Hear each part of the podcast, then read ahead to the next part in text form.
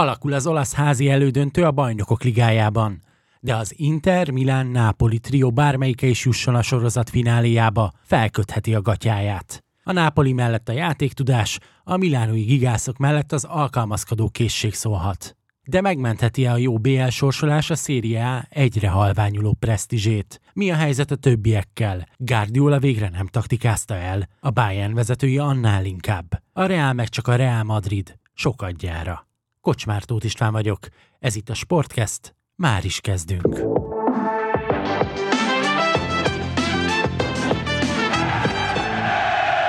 Az év elején még többnyire negatív hírekkel kapcsolatban hallhatunk az olasz élcsapatokról, ott volt a Juventus botránya, az emlékezetes Deloitte jelentés, ami túl sok pozitívat gazdasági oldalról nem ígért az olasz élcsapatok számára, és akkor talán még finoman fogalmaztunk, és ezt az egészet teheti pillanatok alatt zárójelbe egy kifejezetten szerencsés, vagy olasz szempontból álmodni jobbat nem lehetséges bajnokok ligája negyeddöntős sorsolás, és már túl is vagyunk az első mérkőzéseken, és aki segít majd a Sportcast mai epizódjában egy kicsit mélyebbre ásni ebben a témában Haraszti Ádám, a Sport TV kommentátora. Szervusz! Sziasztok! illetve Borbély László, kiváló újságírónk, és hát amit még érdemes róla tudni, Milán Druckernek született, úgyhogy éppen ezért duplán érdekelt vagy a, a mai témáinkban. Sziasztok, köszönöm szépen a leleplezést is. Erről meg kiderült, hogy én nem feltétlenül rajongok a Milánért, meg úgy ámblok az olasz focért, de azért hívtuk Ádámot, hogy meggyőzöm például engem is, meg a hallgatók egy részét, hogy az olasz labdarúgás jelene az jó.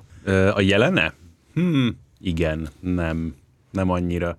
De ettől még izgalmasabb például az olasz meccsek. Szóval az ilyen fura dolog, hogy attól, hogy egy ország bajnokságából mondjuk most már szinte biztosan merjük venni azt, vagy nagyon jó esélye látunk, hogy egy olasz csapatot majd a bajnokok ligája döntőben, hogy az akkor feltétlenül azt jelenti -e, hogy az adott ország labdarúgása olyan nagyon jó helyzetben van. Tehát mondjuk nem tudom, hogy a 2004-es Porto BL győzelemből egyértelműen következette, hogy a portugál labdarúgás hűde nagyon jó, aztán utána nem nagyon láttunk, hogy a portugál csapatot megint csak hasonló eredménykörében. Na mondjuk sem. ott egy valami következett inkább, hogy van egy portugál edző, aki hűde nagyon jó a korszellemhez képest. Nem ügyetlen, meg azért ott is adódott némi nemű szerencse azért szerintem sok oldalról annak a Portónak a BL győzelméhez. No, de rögtön föl is dobtuk igazából a labdát, hogy látunk-e olasz csapatot a bajnokok ligája döntőjében. Az Inter nagyjából ezt a kérdést megválaszolta szerintetek az első, első mérkőzéssel a Benfica otthonában 2-0-es győzelem? Szerintem igen. Hát eh, idegenbeli 2 0 győzelem után, meg, meg abból kiindulva, hogy a Benfica pont az idénnek a fontos szakaszára kezd úgy tűnni, hogy, hogy befásul és belassul, kiindulva a múlt heti Porto elleni verességéből, a mostani Inter elleni teljesítményéből, meg az Internek a portugál csapatok elleni e, három meccsen lehozott kapott gól nélküli e, mutatóiból.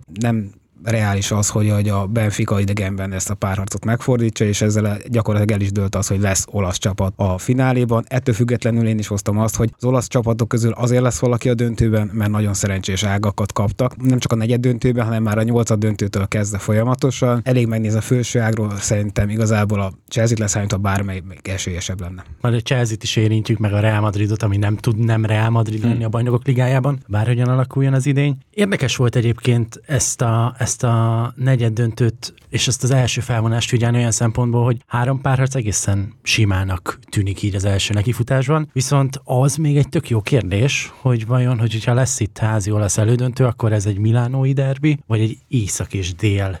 Mm lángoló küzdelme, amiből azért láttunk itt a, a Milán-Nápoli első 25-30 percében a pályán is, meg úgy a lelátón egy elég komoly ízelítő. Ó, és abból, abból szerintem még komolyabbat fogunk kapni a visszavágon. Pont ez jutott eszembe egyébként egy ezzel az első meccsel kapcsolatban, hogy ezek után, ami majd Nápolyban várni fogja ezt a két csapatot, azt szerintem majd nem példanélkül lesz a bajnokok ligájában, pláne ilyen szakaszában ennek a sorozatnak, hogy nagyon kíváncsi vagyok ebből a szempontból, mit fognak produkálni a nápolyi szurkolók. Mennyire lehetett benne itt a, a Nápoliban negatív jelként ugye a másfél héttel ezelőtti bajnoki, a 4 0 vereség, és mennyiben lehet az, hogy, hogy inkább ott azt a bajnokit, mert, mert nekik igazából tökre mindegy, hogy mi történik az olasz bajnokságban, innen azért nem nagyon lehet elbukni. Szépen odaadták egy kicsit altatva a Milánt. Mm, ezt sem érzem benne, meg azt sem feltétlenül, sőt, inkább azt érzem, mint hogy abból a meccsből nem tanult volna annyira Spalletti ennek a mérkőzésnek a kapcsán, meg tök jó dolog, hogy menetel a Nápoli a bajnokságban, de ugye már kapásból egy ilyen kétmeccses párharc is egészen másként néz ki. Nyilván valamint ahogyan felépül egy bajnoki szezon, és hogy nagyon nem úgy kezdte szerintem ezt a, ezt a meccset a Nápoli, mint hogyha tisztában lettek volna azzal, hogy itt minimum 180 percet kell játszani, mielőtt eldőlne a továbbjutás sorsa. És aztán egy kicsit szerintem ebbe a késbe is sikerült beleszaladniuk. Sőt, hát inkább volt olyan, mint akik 20 percre készültek. Valami ilyesmi, igen. Igen, az első 12 percben nem, nem volt probléma, hogy sikerült megakadályozni a Nápoli szerzett gólját, ugye ott nagyon nyomtak, de igazából a szünetre még így is örülhetett kicsit a Nápoli szerintem, hogy nem kettő gólos hátrányjal mehettek. Bajnokságban lejátszott 0-4-es mérkőzésből én se indultam volna ki, pont az előbb általad említettek miatt ami nekem egy számomra egy kicsit biztató volt egy a párharc előtt, az a Real Madridnál is fölvetett BLDNS kérdése, ezért egy hétszeres back BL győztes, gyakrabban mutatta meg magát ennek a sorozatnak ebben a stádiumában, a Napoli ugye az első döntőjére készül még, és bár ez a játékosok között szinte senkire nem kéne, hogy hatással legyen, még mégis kicsit olyan érzésem volt, hogy, hogy valahogy a Milánról el hinni azt, hogy a BL-ben kicsit jobban tud szerepelni a Napolinál, hogy még hogyha mondjuk tíz egymás elleni meccséből, párharcából mondjuk egy nyolcat adnék látatlanban a Napolinak az idei erősségük alapján. Talán ez a BL rutin valamilyen szempontból itt is be, bejátszhat. Ádám, te hiszel még ezekben, a BL rutin kérdésekben? Hát, Már csak amiatt is, mert hogyha a Milán keretét megnézzük, és kiveszünk belőle Ibrahimovicsot, akit a sérülése miatt lényegbe ki is kell venni, hát olyan hatalmas nagy BL rutin ebben a csapatban azért nincs hát lebontva játékosokra. Nem mondjuk feltétlenül például, bár mondjuk Ah, nem tudom, Nyilván most ebből, hogy a, a Milán a története során milyen trófeákat nyert ez a mai csapat, az olyan nagyon sok köze nincsen, de közben meg azért vannak olyan emberek ott a klubvezetésben is, hogy csak ránézünk mindig ilyenkor ugye a nézőtéren Paolo Maldini-re, akkor biztos, hogy az is valamilyen szempontból kell persze, hogy segítsen. De nem erre húznám rá én azért ezt az első mérkőzést. Én sokan inkább azt éreztem, hogy picit Spalletti talán naivabban kezdett neki ennek a párharcnak a kelletténél, és persze a saját játékát akarta játszani a Napoli, ami tök jó, de lehet, hogy ebből a szempontból okosabb lett volna egy picit talán tartalékosabban, tartaléklángon kezdeni ezt a mérkőzést, és inkább majd Nápolyban megmutatni azt, hogy mi is az, ami egészen pontosan benne van ebben a csapatban, ami még persze egyébként abszolút kijött belőlük, és még az egygólos vereség ellenére is merném azt mondani, hogy esélyesebb a Nápoli a továbbjutásra. Az már egy izgalmasabb kérdés, hogy mondjuk mindez Kim Min nélkül, meg Zambongisa nélkül. És mennyire. talán Oszimhen nélkül. Hát az meg, és ez a, ezt meg nem szabad kihagyni a számításból. Tehát, hogy igen, ősszel is azt látjuk, hogy azért a bajnokságban is ez a Napoli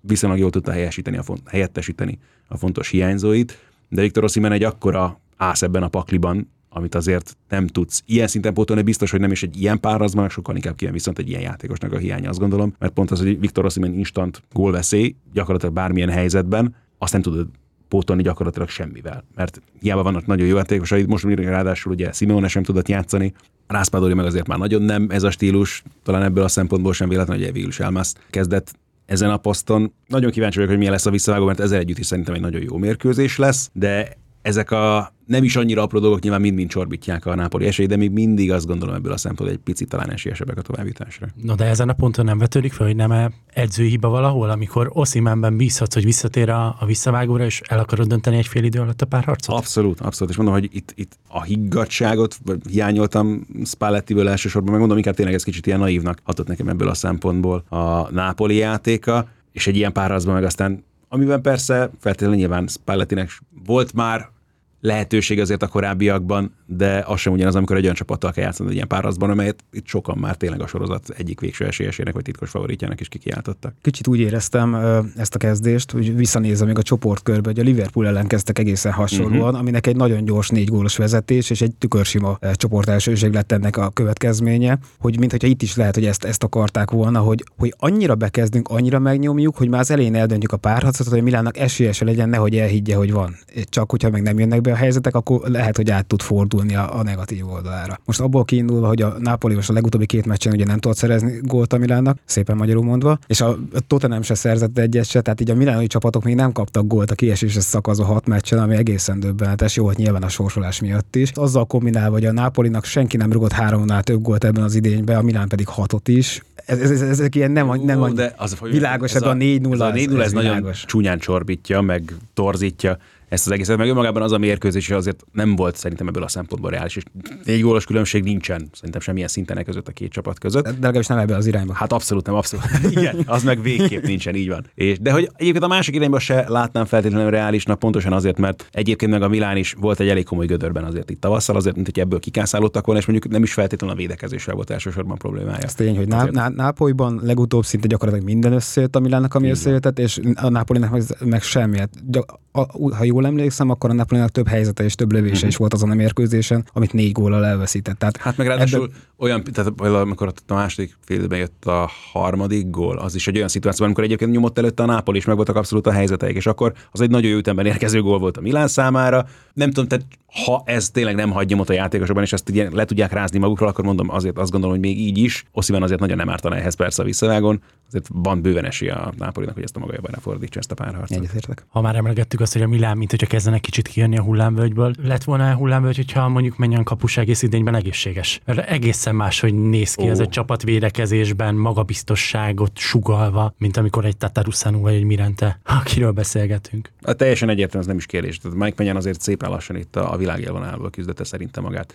elég egyértelműen már itt a tavalyi teljesítményével is a Milán kapujában, és persze igen, minden játékos szerintem egészen másként áll hozzá a saját párharcaihoz, és amikor tudja azt, hogy van mögötte még egy ilyen figura, akiben abszolút lehet bízni az ilyen helyzetekben. Elképesztő az, hogy milyen jól tud védeni, és hogy honnan találta meg a, a Milán, hogyha visszavonunk arra, hogy lényegben mindenki gyászolt a Donnarumma távozását.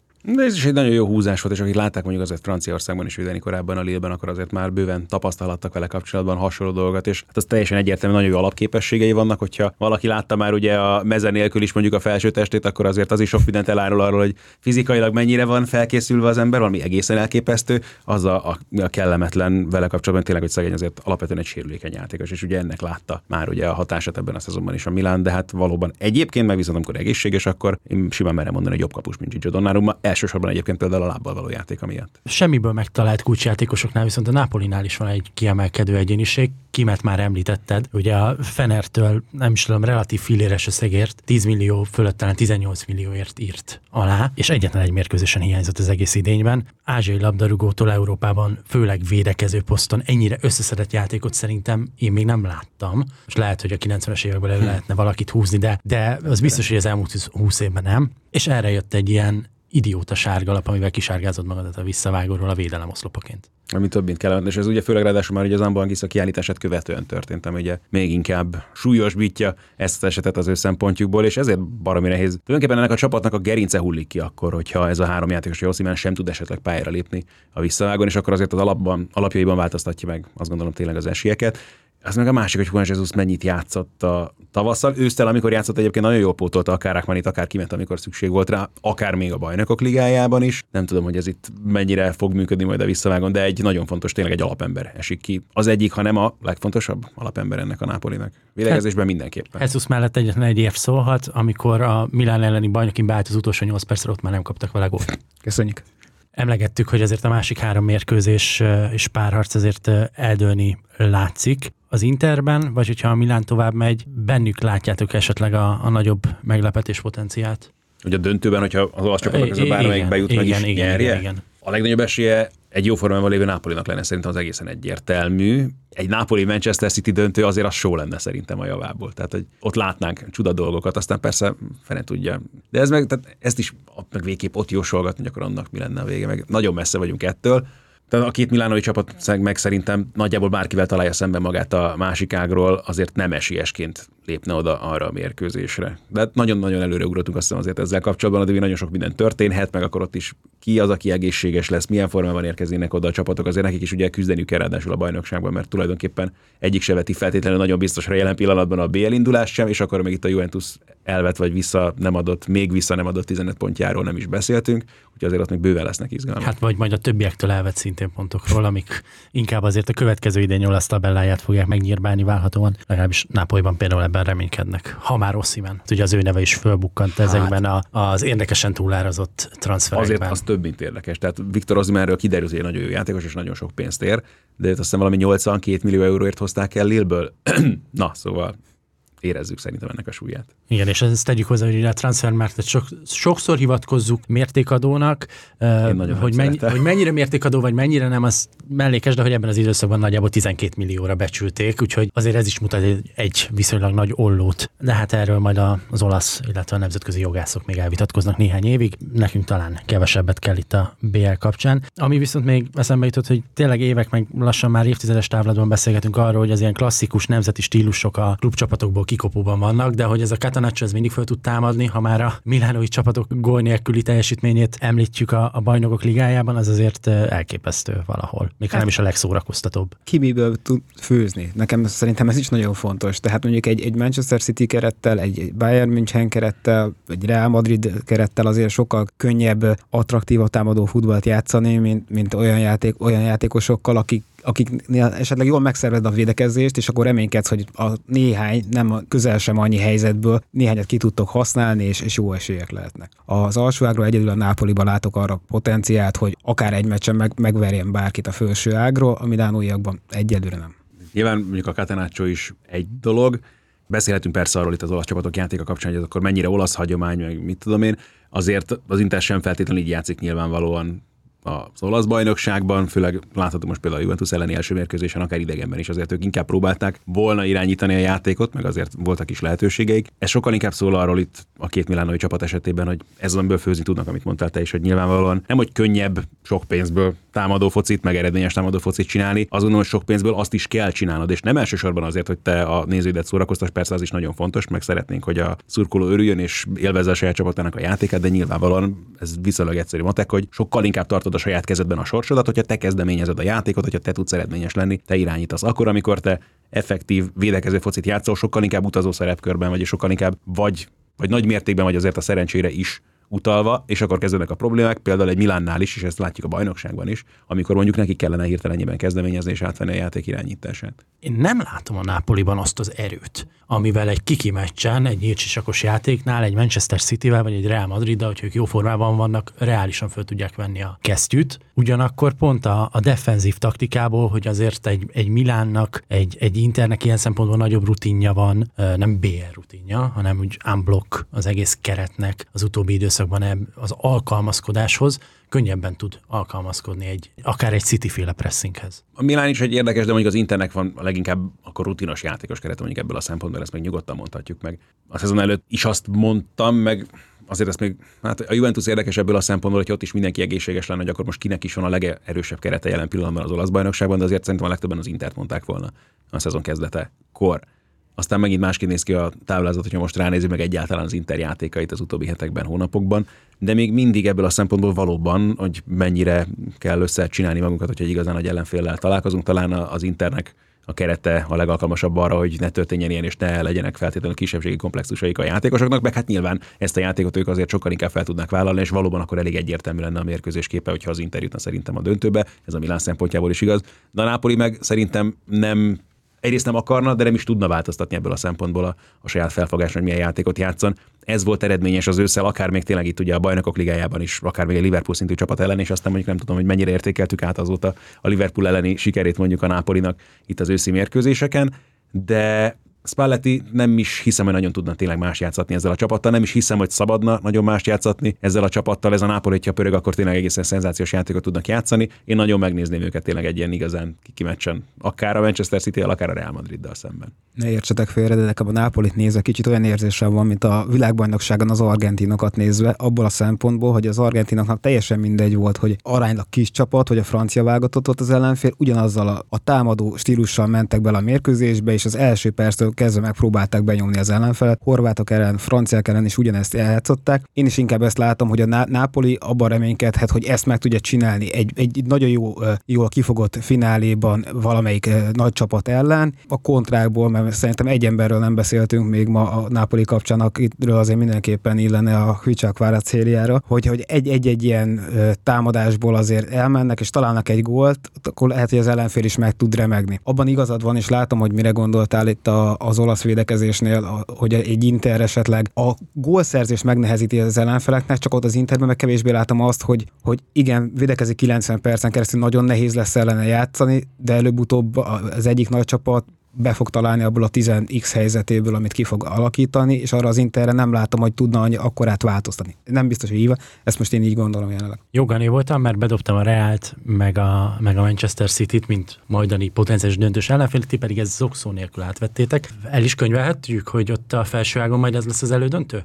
Azt nem mondom, hogy borítékolható, de elég komoly esély. Ha Oliver Kahn ülne melletted, akkor is mernéd mondani? Sőt, kérdeznék is tőle akkor egy párat egy hirtelenjében, hogy ezt az edzőváltást ők hogy gondolták így ebben a szakaszában a szezonnak. Ja, Molnár Zsolt sportévi szerkesztő kollégátokkal beszélgettünk a múlt heti epizódban, és ott is azért felvetődött, hogy három hét alatt nagyon sokat tud bukni a Bayern München, és nem is feltétlenül csak a, a csapat, hanem a, a Brazzo Kán féle klubvezetés. Hát, itt szerintem Érik. Salihamidzic az, aki a leginkább veszélyeztetett lehet ebből a szempontból, és ráadásul úgy, hogy én már az évad előtt megkezdtem, hogy na, hát ez a fickó tényleg úgy tűnik, hogy belerázódik azért ebbe a dologba, meg úgy. Oké, okay, oké, okay, voltak necces pillanatok az évad folyamán, de hogy, hogy ez a keret úgy, mint hogyha éppen így kezden rendben lenni, így cancelot és hogy megszereztek, hogy ez is milyen jó húzás volt. Aztán ehhez képest most meg itt mindent szerintem sikerült lenullázniuk ezzel a Nagelsmann kirúgással tök messze vagyunk tőle, és nyilván egy hihetetlen nyomás egy Bayern vezetőségében ülni ilyen pozícióban, de ki a fenének jut eszébe, bármilyen összezördülés is van, egy 8 per 8-as mérleggel álló edzőt, a bajnokok ligájában így álló edzőt meneszteni csak azért, mert kisebb hullámvölgyben érezzük a csapatot. Nekem Nyilvánvalóan, tehát, hogy mondjam, tehát annyira, egyrészt biztos vagyok benne, hogy van egy csomó olyan story line, amivel mi nem vagyunk tisztában itt a, a belső dolgokkal kapcsolatban, akár itt Nagelsmann és Salihamidzsicsék között, akár más vonalon is itt a, a Bayernen belül, és ennek biztos, hogy kellett szerepe legyen ebben az egészben, meg abban érzek valamit, hogy Tomás Tuchel mindenképpen el akartak csapni, akit, hogyha most nem húznak be, akkor lehet, hogy nyáron megint egy másik kispadra ül, mert azért itt vannak ugye érdekes üres. Hát csak lehet, hogy nyáron nem kellett volna, mert Nagelsmannnal valahogy mégis behúzzák a bajnokok ligáját, és ez azért sok belső konfliktust meg tud olajozni. A Bayern kapcsán sokat beszélgettünk arról, hogy azért egy robbanó pontnak jó ez a Neuer Tapalovic hmm. vonulat, ahol Neuer a lábtörésével azért pozíciót vesztett, és egyből Nagelsmann kihasználta a lehetőséget arra, hogy az általa kevésbé sokra tartott kapusedzőt kitegye több mint tíz év után a, Müncheni stábból. Viszonylag hamar visszaütött a, a történet, és nem tudjuk, hogy hol, viszont azért nem úgy nézett ki az elmúlt napokban, még csak akár a Freiburg ellen végül megnyert bajnokin sem ez a Bayern München, mint ahol nagyon megkönnyebbültek az emberek, hogy távozott a zsarnok, bújult a túl sokat követelő Nagelsmann, és jött a helyére egy, egy másik edzőzseni, akivel tiszta lapot tudtunk nyitni, és hú, de megkönnyebbültünk. És azért nem is hiszem, hogy Nagelsmann azért akkora zsarnok figura lett volna. Az a más viszont azért Thomas Tuchel se arról híres, hogy vele olyan nagyon egyszerű feltétlenül mindenkinek a közös munka legyen szó, akár klubvezetőről, akár játékos. Úgyhogy azért ebből a szempontból sem volt ez egy ilyen feltétlenül indokolható, meg jól alaposan megfontoltnak tűnő döntés a Bayern részéről. Ugye a Bild arról írt egyébként, hogy a Tucheléknek, és itt azért Löv Zsoltnak a szerepét mindig érdemes kiemelni, sokkal nyitottabbak a, a játékosok irányába. Nagelsmann egyik főbűne állítólag az volt, hogy a Kimmikkel volt egyedül hajlandó úgy normálisabban beszélni az egész csapatból. Amit megint nehéz elképzelni, hogy mondjuk van egy Thomas Müllered, aki régi nagyvezér, van egy Neuered, és akkor igazából nekik így, hát kus, és akkor üljetek az öltözőbe, és majd csináljátok, amit, amit kérek. Hát ennyire szerintem egyikünknek sincsenek ilyen öltözői falon elhelyezett poloskákból szerzeti információ, hogy erre szerintem tényleg nagyon nehéz bármit mondani. De lehet, hogy valamelyik névet lapnak, meg hát, voltak, ugye a Azért is merem a Bildet emlegetni, mert a Bild az tényleg viszonylag jól értesült szokott lenni Müncheni ügyekben. Meg a Nagelsmann párja is ugye újságíróként lehet, hogy hozzájutott olyan információk, de hogyha meg... Ezt is emlegetik, hogy a Nagelsmann hogy, kapcsolatban annyi... lehetséges bűnt, hogy... Igen, igen. És hogyha annyira nagyon rossz lett volna nála, és mindenki felszabadult lenne, akkor most most a Mané és az Ané nem verekedne egy mérkőzés követően az öltözőben, ami utána felfüggesztik a Manét erre a hétvégére mindenképpen, aztán majd meglátják, hogy mikor térhet vissza. Tehát, hogyha ha csak az edző személye lett volna a probléma, akkor ez ilyen, ilyen nem fordulhat elő a következő edzőnél, aki elvileg ilyen probléma nem lehet, ugyebár. Elég rosszul fest az öltöző, és ez a 3-0 is főleg úgy, hogy ugye, hát megint az indexes erős sorrendünket beáraszta az élet. Nem tudom, Ádám, vagy akár a hallgatók egy része mennyire tudja, hogy azért rendszeresen itt a szerkesztőségben szavazgatunk, hogy milyen végső sorrendet, milyen erőviszonyt tudunk elképzelni, és hogy volt a Bayern, volt a második, a City a, az első. Bayern, hát ezek, ezek, után nem néztem volna meg, hogy a City mit művel a De harmadik, ez negyedik a elküldése előtt vagy után született ez az erős sorrend? Ez kedden, a, ez a meccsek előtt. Ah. Tehát az, az elküldés után a, csak a, a keretek akkor is erősségét tekintve, meg hát ráadásul bemutatkozott Tuhel Dortmund agyonverésével, na, akkor tök jó lesz minden. És utána, és utána, utána jött egyből egy, egy kupavereség, az ott egy kicsit tompított, de még mindig úgy voltunk vele, hogy azért ez a Bayern München a bajnokok ligájába találkozott egy Barcelonával, Interrel, PSG-vel, és hatotból hatot nyertek ezek ellen a csapatok ellen, tehát a Bayern München nem szabad leírni ilyen szempontból semmiképpen se. Aztán jött egy Manchester City elleni mérkőzés, ahol Upamecano úgy gondolta, hogy hoz egy, hát mert nem, nem nagyon húznám le a játékát. Én, én is csináltam ezen a héten pár ilyen megoldást, csak én mondjuk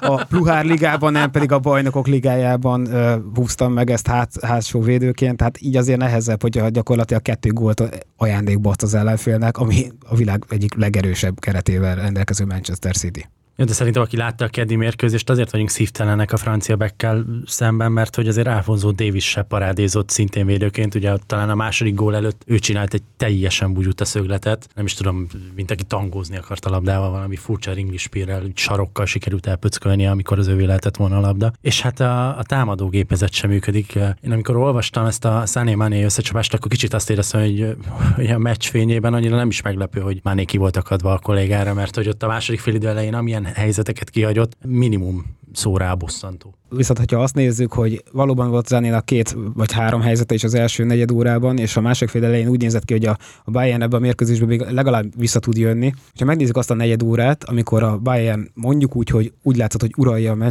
mérkőzést, ebben a szakaszban a várható gólok számában még így is a Manchester City volt veszélyesebb. Abban a negyed órában, amiben a Bayern úgy nagyjából pariba volt, és ezt leszámítva, még azért gyakorlatilag az történt a, a pályán, amit a Manchester City elképzelt, és, és így a, a végén igazából szerintem még örülhetett is a, a, a Bayern, hogy az utolsó negyed, negyed órában, utolsó 10-10 percben nem lett nagyobb a különbség, mert, mert így, így is nagyon nehéz lesz. Én nem azt mondom, hogy 3-0-ról tud fordítani a Bayern, mondjuk ha tud, akkor nyilván egy ilyen Bayern szintű csapat, de, de mondjuk egy 4-5-nél már, már én sem látnék a semmi esélyt arra, hogy, hogy ez megforduljon ez a barat. Azért így látom magam előtte, hogy nem ma már megénekelt Oliver Kahn mosolyogva áll hogy csak három lett.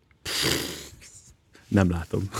Ugorjunk a, a negyedik párharcunkra, ugye Real Chelsea 2-0. Hát eredmény szintjén, hogy, hogyha azt vesszük, hogy a Chelsea Wolverhamptonban sem tudott győzni, akkor annyira nem meglepő. Számotokra volt bármi váratlan ebben a találkozóban?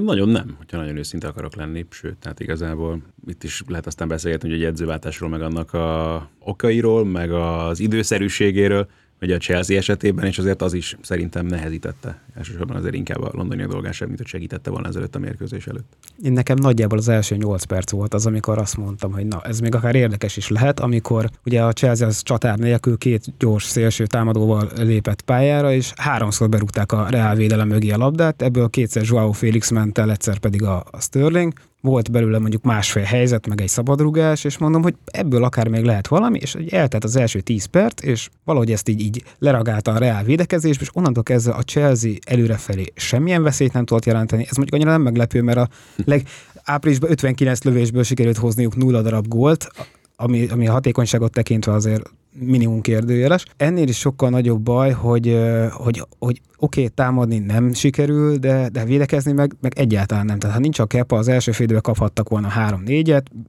meg összességében is bármikor egyébként.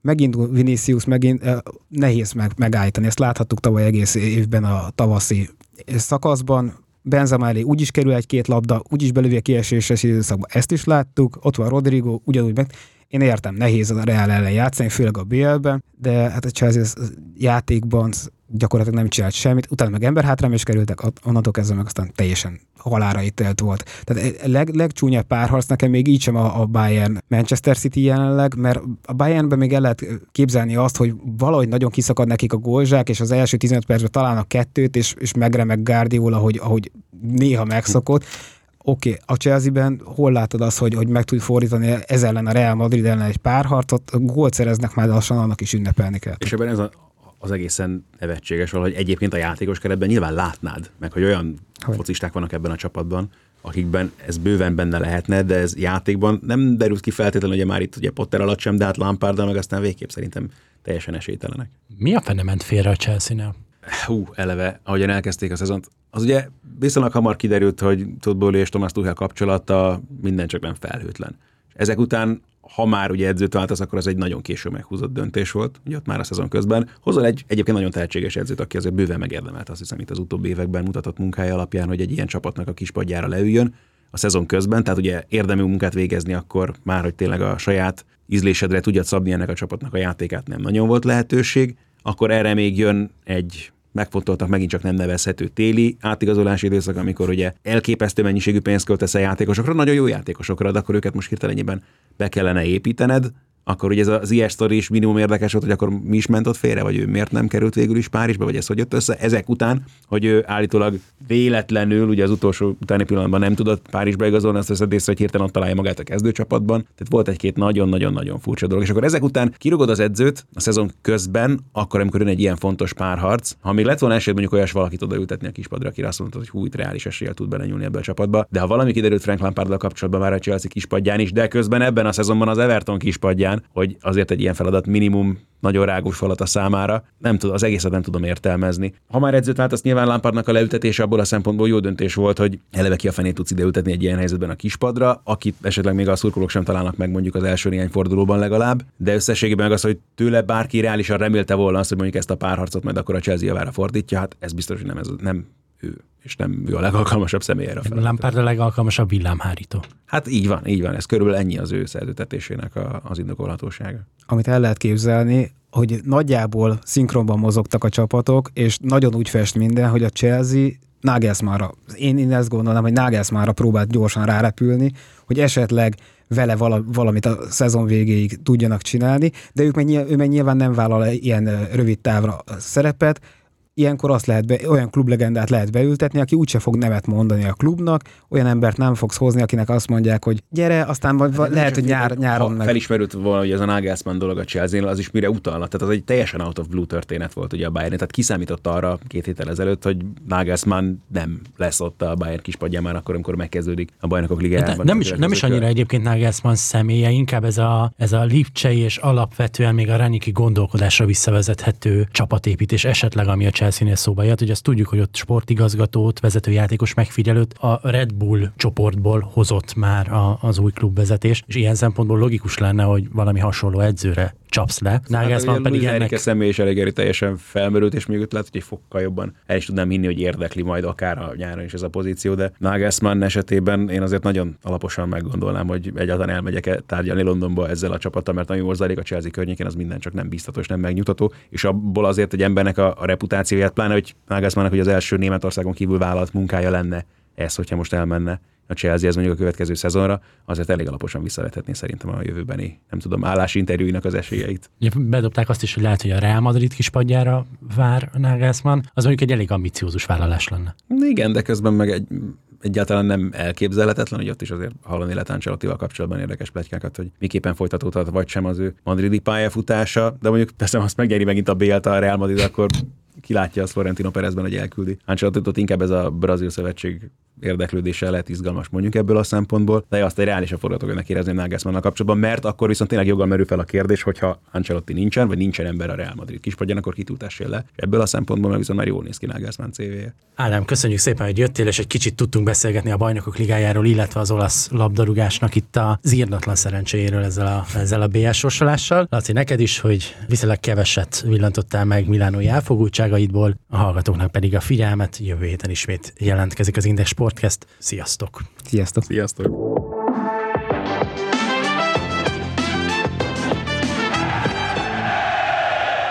A műsor a Béton partnere.